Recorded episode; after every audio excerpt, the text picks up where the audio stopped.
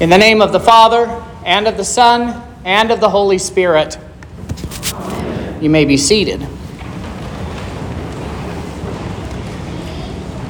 In addition to today being the third Sunday after Trinity, and the day that we welcomed Oakland Jean, who apparently has already had enough of me, into the flock of the Holy Christian Church, today is also an important anniversary in the life of our confession of faith, the Lutheran Church. On this date, June the 25th, 1530, our fathers in the faith stood before Emperor Charles V of the Holy Roman Empire in order to present a statement of exactly what it is Lutherans believe, teach, and confess. We call this document the Augsburg Confession, and it still serves as an important role for us nearly 500 years after the fact. Every seminary student at our seminaries is taught this document. Every pastor ordained into the ministry of the Lutheran Church Missouri Synod makes this confession his own because it is in full agreement with the Word of God. And each pastor also promises to perform his duties in accordance with the Holy Scripture and with this confession. In fact, I repeated that promise to you and before God Himself on the day 11 years ago almost when I became your pastor. Sorry, eight years ago. Again, don't do math from the pulpit, Pastor McKinley. But this confession is not just for seminary students, and it's not just for pastors.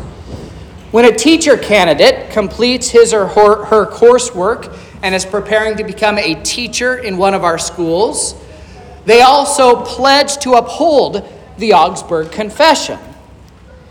Even our teachers that don't go through the full program at one of our Concordias, when they take a class to do the colloquy, they do take a class on the Lutheran confessions, including the Augsburg Confession, and they make the same promise.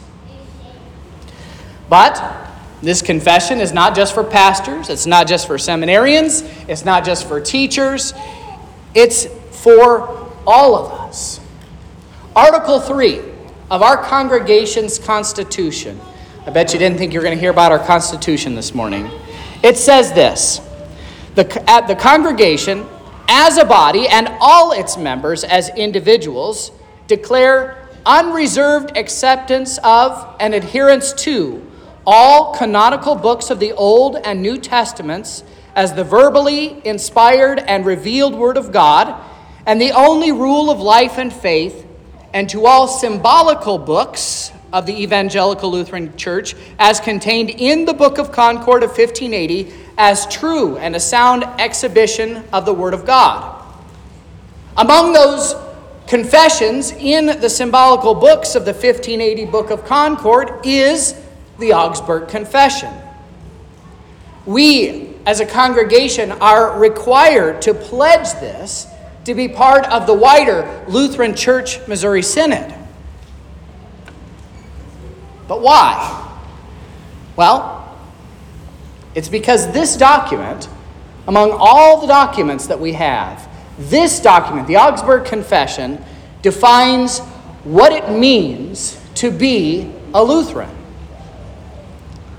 Now, before you get your hackles up and say, well, it's the Bible that defines what Lutheranism is, which is not wrong, it is worth pointing out that lots and lots of people will claim to confess what the Bible teaches.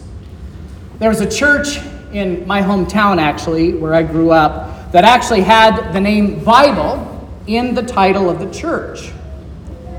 Now, I'm not going to reveal names because I want to protect the innocent, but I know for a fact that this congregation, for instance, did not believe what the Bible actually teaches about something like holy baptism, for instance. Even though Jesus clearly says in Mark chapter 16, whoever believes and is baptized will be saved. And then the Apostle Peter, we heard this earlier, also says, baptism now saves you. This is what the Word of God teaches, but there are congregations that say, we believe the Bible, but they don't believe what the Bible says about baptism. So, what you say about the Bible is really what makes all the difference in the world.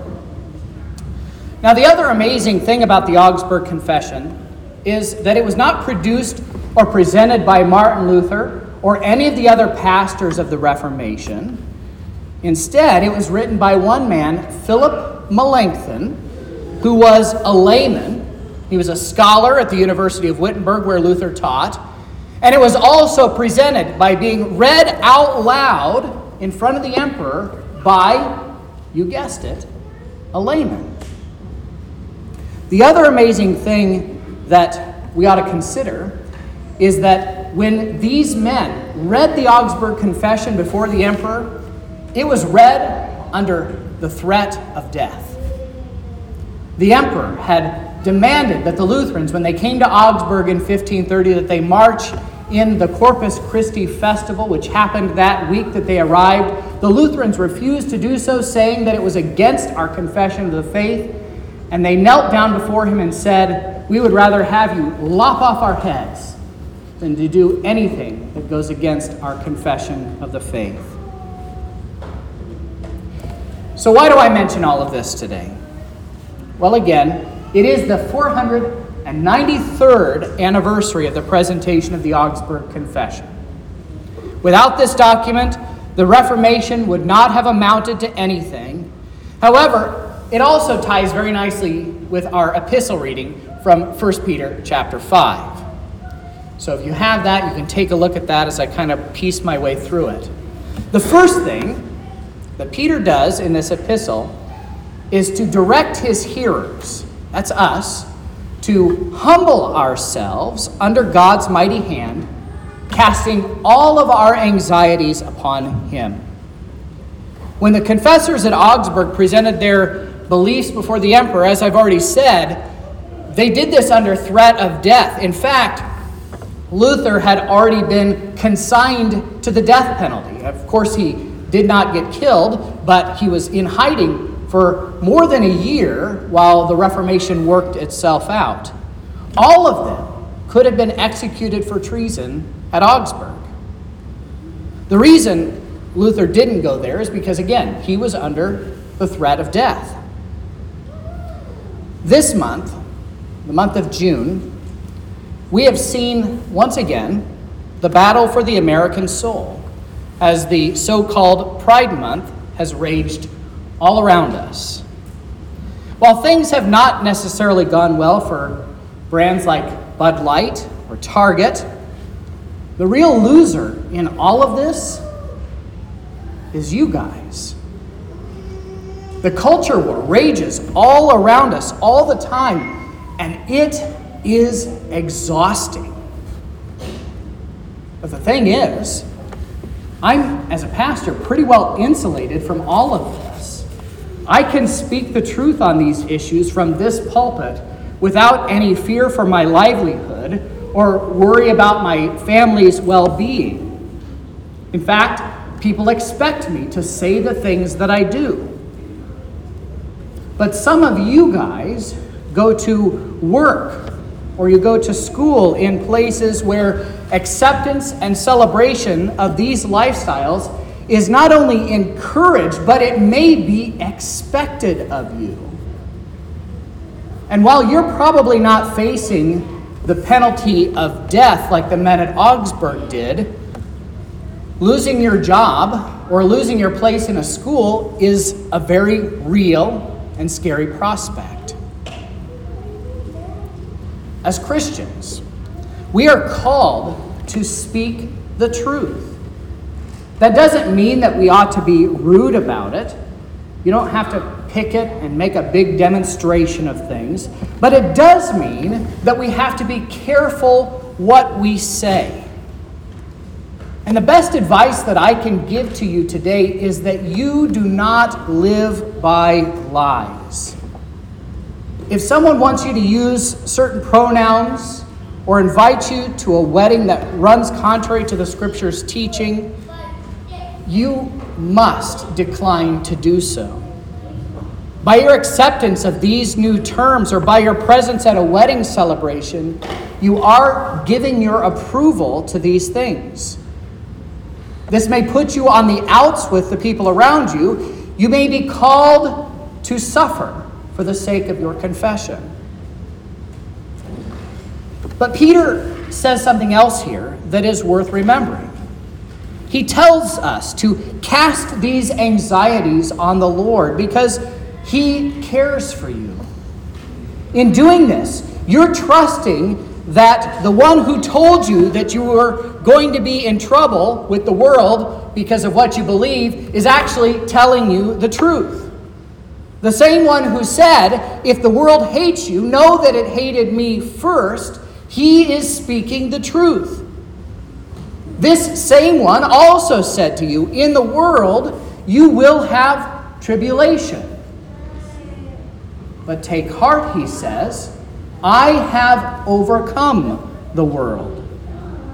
This is the Lord who loves you, and to be in his camp is to be on the side of the victor. The next thing Peter does is he takes the mask off of all of the enemies of faith and exposes an important reality that will help us in this cultural battle. Our battle is not against flesh and blood, but it is against the devil himself. He is our oldest foe. And if you've noticed how partisan and divided the world has become, how the battle lines today seem even darker and bolder than they ever have, it's because there are no neutral parties.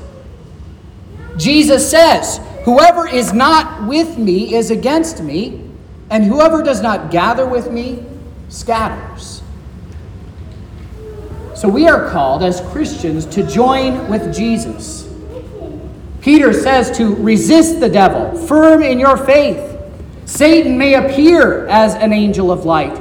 He says things like, People will like you more if you simply give in to the sexual revolution. And he says things like, Love is love. And he also says, Don't you want to just be on the right side of history?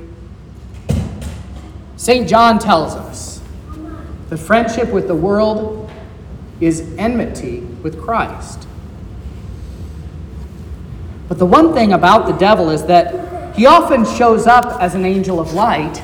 Even though he does that, he really is a roaring lion seeking to devour you. Satan is not our friend, no matter what nice promises and nice things he may dangle in front of us. He wants nothing more than to drag you away from God and murder you, as he did with Adam and Eve. How easy would it have been for our Lutheran fathers to simply give up the fight and to kiss the Pope's ring? But that unity would not have been a unity that is based in the gospel and based on the Word of God, and it wouldn't be gathering with Jesus.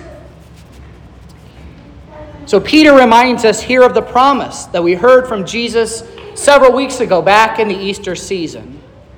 Our suffering in this life, dear saints, is just a little while.